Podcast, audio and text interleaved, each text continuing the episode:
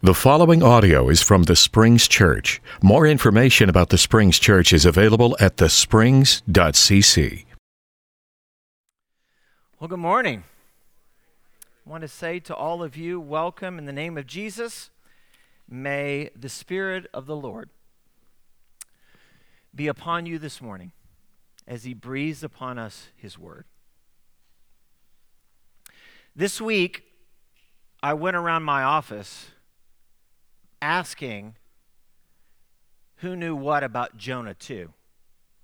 You know, when you work at a place like Oklahoma Christian in the College of Biblical Studies, and you're surrounded by people that spend their careers, their lives, thinking and reading and studying about these things, sometimes I just go around and walk around and say, Hey, what do you know about this? Well, there were a lot of thing, different things said throughout the week, but one of this story struck me. It was actually one professor, it was a New Testament professor, not, not Jim Dvorak, it was another one. And he says, I don't know anything about Jonah 2, typical New Testament professor. And he goes, But here's a story I once heard, and I really like it. Said there was a young man that was going off to seminary. And his father was very, very concerned that if he went off to seminary, that he would lose his faith.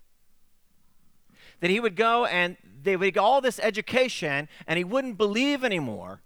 So he said to his son, Son, I want you to go there and I don't want you to lose your faith. He said, Okay, Dad. And then he says, and this is what they're going to try to tell you. They're going to try you to, to, they're going to try to tell you that the story of Jonah is not real. You don't believe them. They're going to try to convince you the story of Jonah is not real. The thing about the fish, the thing about three days, the thing about. They're going to try to convince you that story is not real. So he said, Okay, Dad. So the young man goes off to school and he was gone for two years. And he comes back and his dad says, Welcome back. Please don't tell me you lost your faith. He goes, No, Dad, I didn't lose my faith. And he said, Did they try to tell you the story of Jonah is not real? And the son responds back to his father. He says, Dad, Jonah's not even in your Bible. He said, What? What are you talking about? He goes, Jonah's not even in your Bible. Look. And he goes, Yes, it is. He starts flipping through the scriptures and he can't find Jonah. And he goes, Where'd it go? And he goes, The day before I left, I ripped Jonah out of your Bible. So, Dad, you tell me this. Which is worse? That they told me the story of Jonah wasn't real, or that you don't even read the story of Jonah?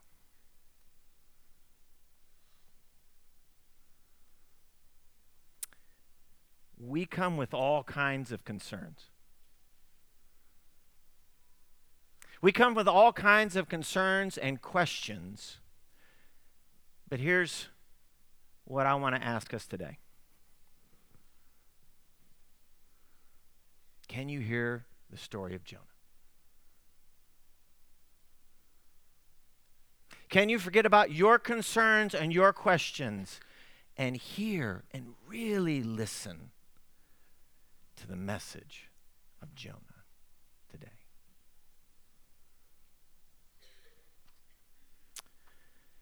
So, as we read last week, Jonah is called by God. And immediately he runs away. He takes this journey, which is a descending journey. If you follow the story of Jonah, it's this descending journey down to the depths.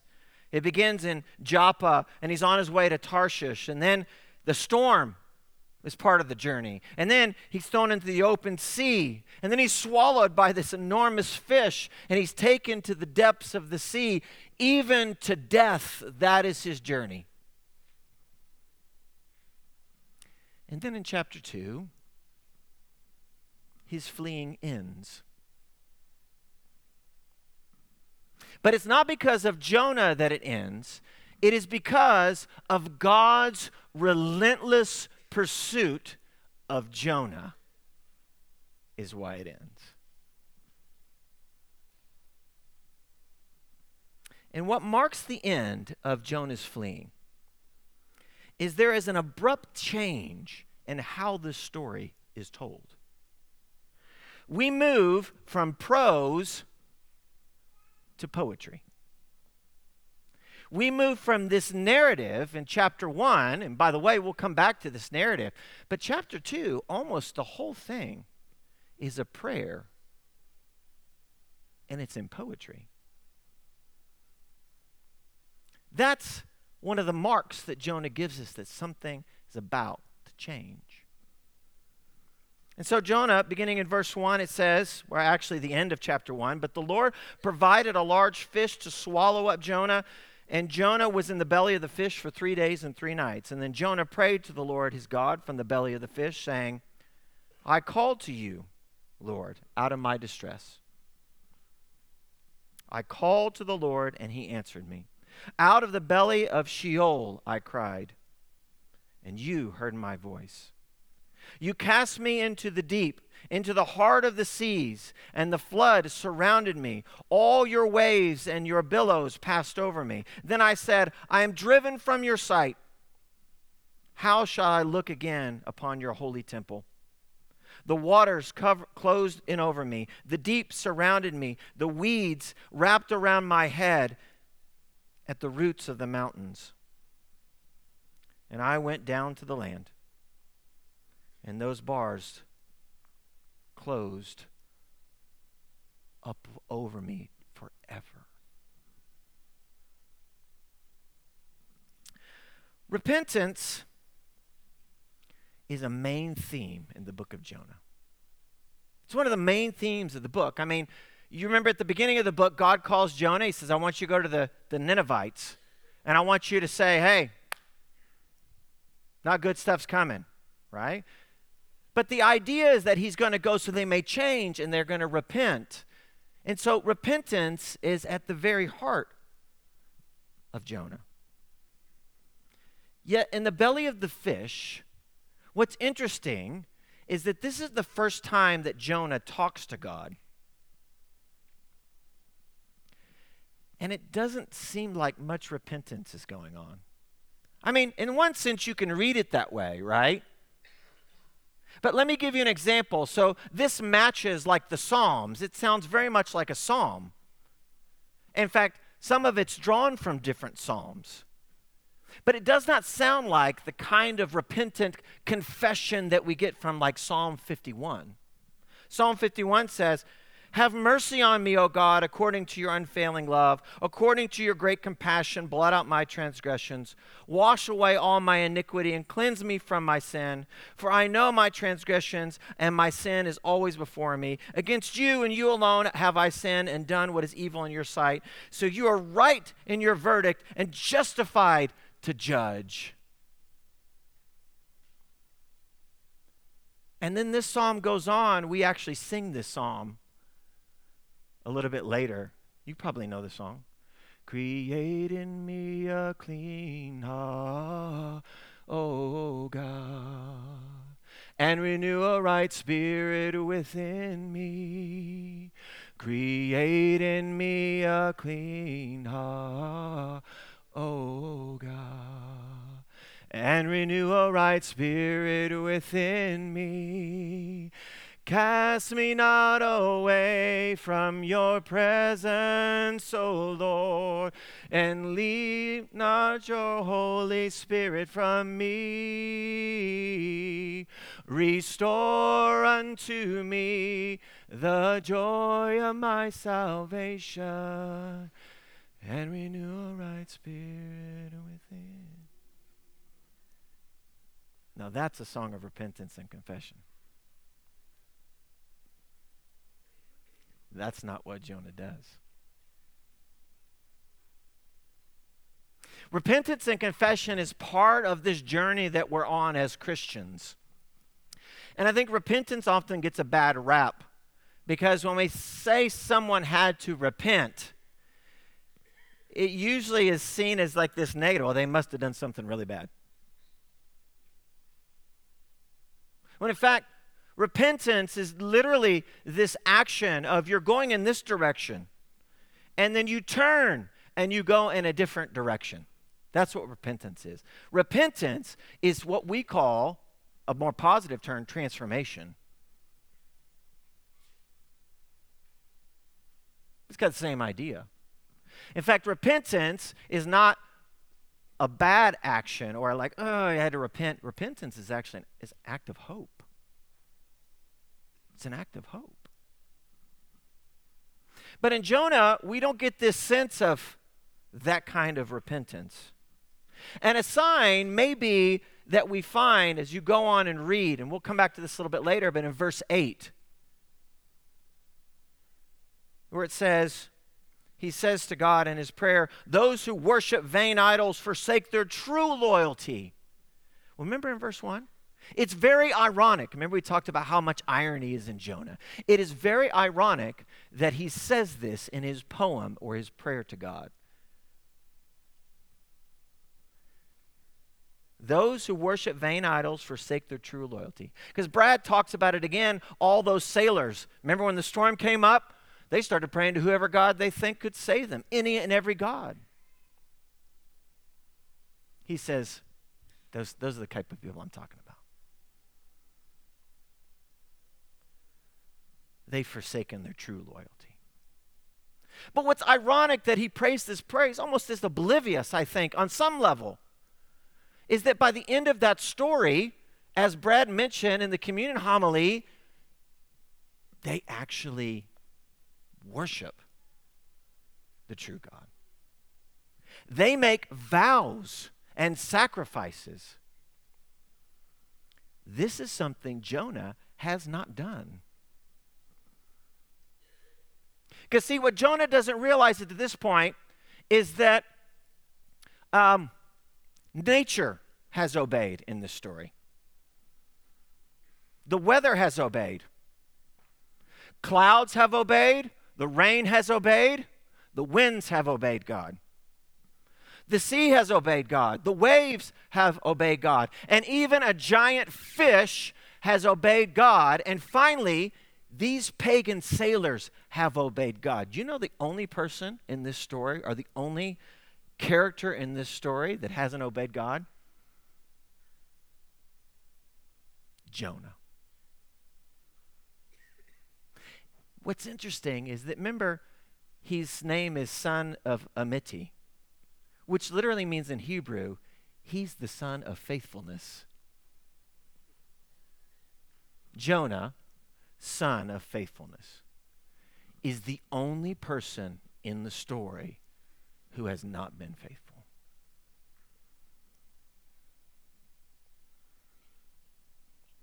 Perhaps he thinks He's made a great sacrifice for the sailors. Throw me overboard, throw me overboard. Everything will be all right. God will stop the sea, He'll stop the waves, He'll stop the storm. What Jonah hasn't realized is that he's the only one in the story that's forsaken his true loyalty. For when God calls him, he runs in completely the opposite direction. And what he, perhaps there is no confession. And perhaps there is no desire for repentance, although you may can read it that way. But re- the reason why there may be no desire for this or no out confession like you find in Psalm 1 is because the story, this situation is no longer up to Jonah. He's at the end of his rope. He has hit rock bottom. He is sitting in the gastric juices of a big fish. And if that's gross to you, it's intended to be gross. Think about where he's sitting. Is there any kind of rock bottom that's worse than sitting in the gastric juices of a big fish?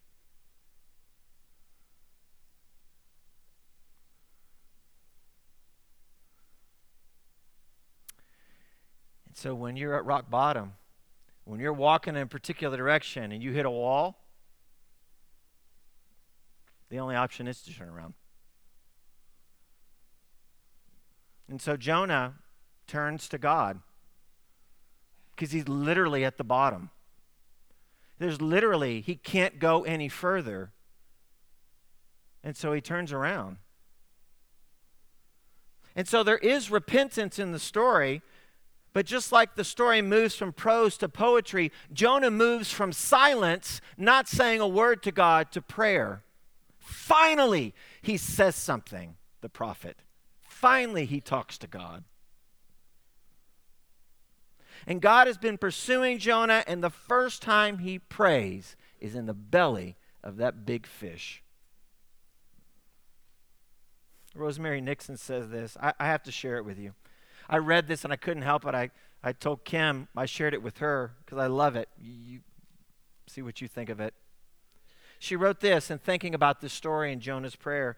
She says, Here, in the context of this story, here is a God more willing to hear than we are to pray. Mm. Here is a God who is more willing to hear than we are to pray. a God who knows the words on our lips before we speak them, but who longs for us to speak them so that we may know He has heard our prayer. I love that.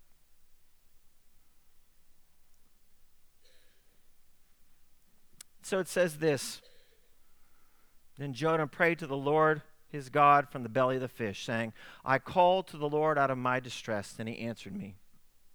Out of the belly of Sheol I cried, and you heard my voice. Sheol is Hebrew, it's the place of the dead. In the Old Testament, it doesn't seem as complicated. They don't view the world really as kind of a an afterlife, like where do you go after you die? Like those, those things come later, like heaven or hell or those things. For the Old Testament, Sheol is the place of the dead. It's where you go, bad people go, young people go, old people go, everyone goes. And what's interesting is that the way he's talking about this, he's speaking this, this kind of rhetorical turn, he's speaking proleptically. I've talked about this before. So to speak proleptically is like to do this. To say something is a reality now that it hasn't quite happened yet, right? So here's an example. Have you ever done this? Right? So uh, you're on your way somewhere and you're walking out, and your spouse or your children or somebody is still, and you yell, Hey, I'm in the car. Have you ever done that before? Like you're in the living room, you say, Hey, i am in the car. Well, you're not literally in the car. Somebody could turn around and say, You're not in the car, you're in the kitchen, you're in the living room. But I'm speaking proleptically. I'm talking as if, Hey, I'm in the car. You can know where to find me. This is a sure thing, it's happening. Jonah's speaking proleptically here. He's in the belly of a fish, and while he's still alive, he's saying, I'm a dead man walking. Or maybe a dead man swimming. Here's what he's saying I'm in the place of death.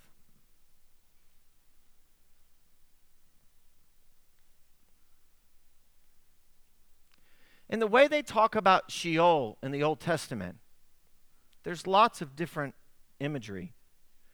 But he uses this imagery here from verse 3 You cast me to the deep into the heart of the sea. And the flood surrounded me, and all your waves and your billows passed over me. Then I said, I'm driven out of your sight. How shall I look again upon your temple? For the waters closed over me, and the deep surrounded me. There were weeds wrapped around my head and at the roots of the mountain. And then here's this phrase I went down to the land whose bars closed upon me forever. What's interesting is he doesn't talk about what's the problem. He doesn't talk about the imagery of being in the belly, right? Of being surrounded by the gastric juices of a fish. He talks about the sea and the depths being barred in. This is all language that the Old Testament used for Sheol. It's, there's often pictures of it being a city with a gate and with bars to hold the captives. Because once you go down to the depths, there's no way back. The sea is often associated with Sheol. It's where spirits live. Remember when Jesus drives out the, the spirits, they send them into the pigs, and the pigs run off into the lake? Do you remember that? The pigs are, the spirits are just going home. We don't get that part of the story. They're just going home. That's where people believe that spirits live, at the depth. That's where the dead live. Sheol is this insatiable appetite to swallow its prey, much like the fish swallowed Jonah. He talks about it as a pit at the root of the mountains. And here's what's really important Sheol is always a place where God is not. God's presence is not in Sheol. That's the most terrifying thing about Sheol, the place of the dead. For even he says, he, get, he says, I am driven away from your sight. Other Psalms say, I'm in a place, isn't it better where I can be in a place where I can praise you? But if I'm Sheol, who can praise you from Sheol? Who can praise you from the dead?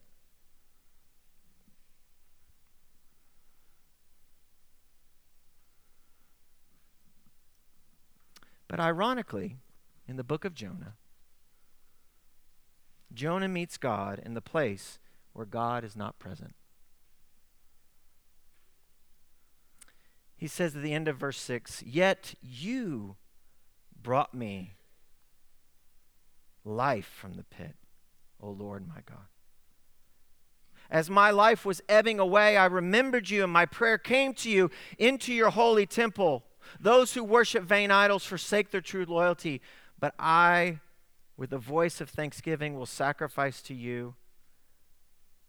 What I have vowed, I will pay, because salvation belongs to the Lord. Here, Jonah speaks proleptically as well. He basically, at the beginning of his psalm, is descending to the very depths, and he says, I am a dead man walking. I am in a living hell. My life is as good as dead. It is over. That is it, even though he still lives. But he also speaks proleptically because he says, But God, you saved me. Even while he sits at the bottom of the fish's belly, he says, God, you've saved me.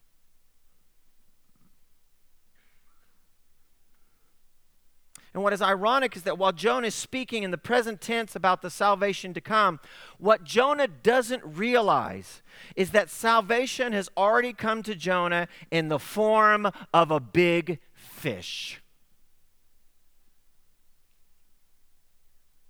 That is what is ironic about this statement.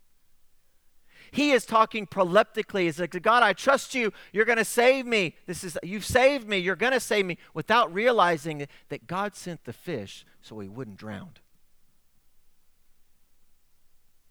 God sent the fish so he wouldn't drown. Jonah thinks the fish is his problem.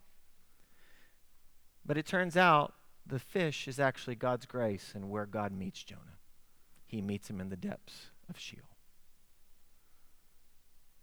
Jonah, Jonah's determination to run from the presence of the Lord was a flight to death.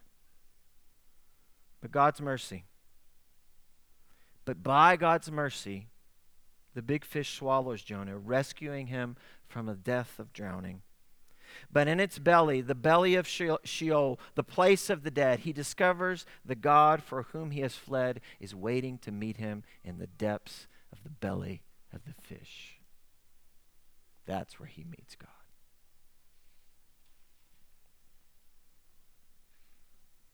And then it said, The Lord spoke to the fish, and the fish vomited Jonah up onto the, the land. Some crazy, funny imagery. A big fish throwing Jonah up. Can you imagine if you're on the beach and you saw that? Don't let them tell you that story's not real.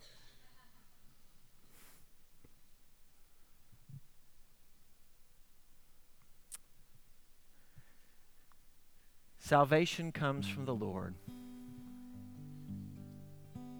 New life for Jonah. One that came from death. One that was formed in the belly of a fish, in the belly of Sheol. Made possible in the belly of a fish. And this new life and new salvation that Jonah has experienced is both gift and it is also task at the same time. For God, what we don't realize about this story is that for God, the key to Jonah's new life lies with the very pagans, the Ninevites, that Jonah seeks to avoid. He's run away.